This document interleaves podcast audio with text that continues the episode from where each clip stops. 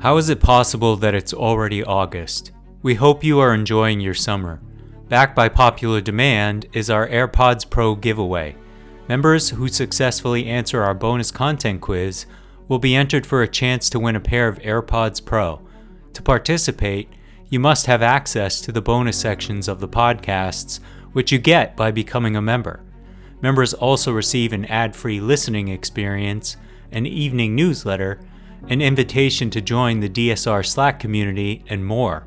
Best of all, if you become a member in the month of August, you'll receive 50% off the normal membership price. Visit thedsrnetwork.com/buy and enter code BONUSCONTENT, one word, at checkout. That's thedsrnetwork.com/buy and code BONUSCONTENT. Thank you for your support.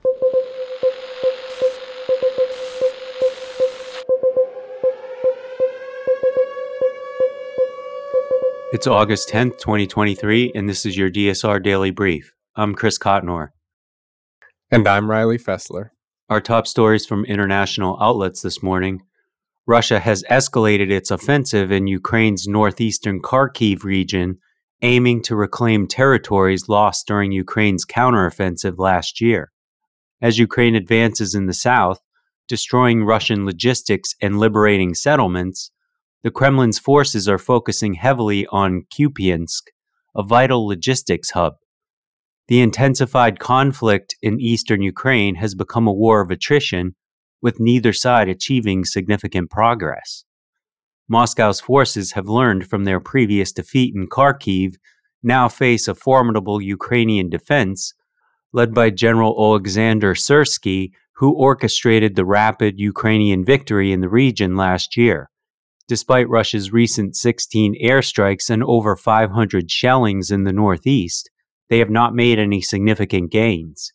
The heightened conflict has prompted considerations to evacuate over 11,000 residents from frontline settlements in the Kharkiv region. Niger's coup leaders have unveiled a 21-member ministerial list for their new government, with three of the generals involved in the July 26 ousting of President Mohamed Bazoum appointed to key roles. This move comes ahead of a crucial summit by the Economic Community of West African States in Nigeria, where regional leaders are deliberating on a response to the coup. ECOWAS has been advocating for Bazoum's return to power, imposing sanctions and even hinting at potential military intervention. The military regimes in Mali and Burkina Faso have warned against any intervention in Niger. Amidst this, the United Nations has expressed concerns over Bazoum's detention conditions. Former Nigerian central bank governor Sanusi Lamido Sanusi has engaged with the coup leaders, emphasizing the importance of diplomacy and collective efforts to resolve the crisis. The ongoing instability threatens to further destabilize the already fragile Sahel region. On Wednesday, President Joe Biden signed an executive order restricting certain U.S. investments in sensitive Chinese technology sectors, including semiconductors, quantum information technologies, and specific artificial intelligence systems. The move, framed as a national emergency response to potential threats from technological advancements in countries like China, aims to prevent American resources from aiding China's military modernization. While the order mandates government notification for most affected investments, some transactions will be outright prohibited. The decision has been met with mixed reactions. Senate Democrats praised the move, while Republicans argued it didn't go far enough.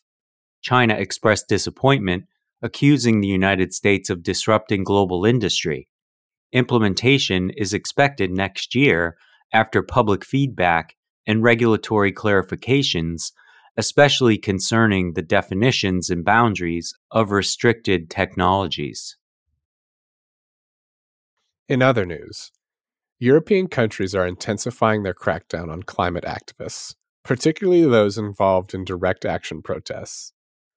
Simon Lochner, a 28-year-old activist, was detained before he could stage a protest in Germany.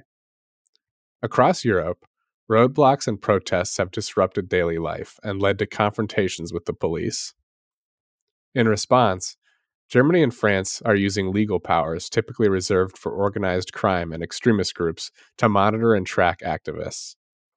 In Berlin, police have extensively investigated groups like the Last Generation and Extinction Rebellion.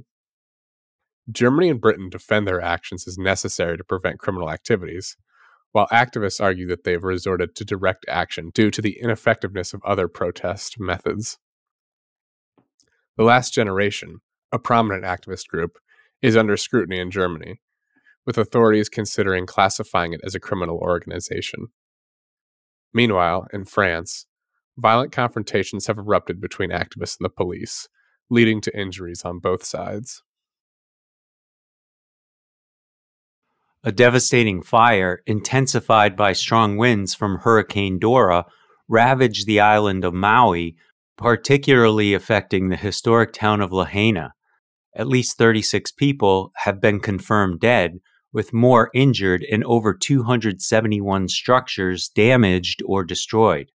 The fire forced thousands of residents to evacuate, some even diving into the ocean to escape the flames. Among the affected structures was an elementary school, which has stood for over a century. The Coast Guard reported rescuing 14 individuals from the water, and hospitals in the region are treating numerous burn victims. The cause of the fire is yet to be determined, but dry conditions, low humidity, and high winds are believed to have played a role. President Joe Biden has mobilized federal resources to assist, and former President Barack Obama expressed his sorrow over the tragedy. Fires of this magnitude are uncommon in Hawaii, with the islands typically experiencing smaller grassland fires. The community is in mourning, with many residents losing not just their homes, but their cherished memories. India, Japan, the United States, and Australia are set to conduct the Malabar Navy exercise off of Sydney's coast, marking the first time this exercise, traditionally held in the Indian Ocean, will take place in Australia. As they journeyed to Sydney, Japanese and Indian Navy vessels made stops in the Pacific island nations of the Solomon Islands and Papua New Guinea, underscoring the region's strategic significance amidst the ongoing tensions between China and the U.S. While officials, including Vice Admiral Carl Thomas of the U.S. Navy and Vice Admiral Dinesh Tripathi of the Indian Navy, emphasized the exercise's aim to enhance interoperability among the four nations and not target any specific country, the exercise's backdrop is the evolving geopolitical landscape since the Cold War. Australia had previously withdrawn from the Quad in 2008 due to Chinese objections, but rejoined in 2020 despite China's continued criticism. The exercise will feature ships from all four nations, Australians' F-35 jets, P-8 surveillance aircraft, and submarines, highlighting the importance of underwater warfare and potential future conflicts. In lighter news, a pigeon in Britain survived an 80-mile journey trapped behind the front grille of a car after being hit by a family while they were driving from Hassocks, Sussex to Bentworth, Hampshire. The family believed they had a near miss and assumed the bird had flown away, only to be informed by a pedestrian later that evening about the trapped pigeon. Upon inspection, a crack in the grille, likely caused by the impact, was discovered.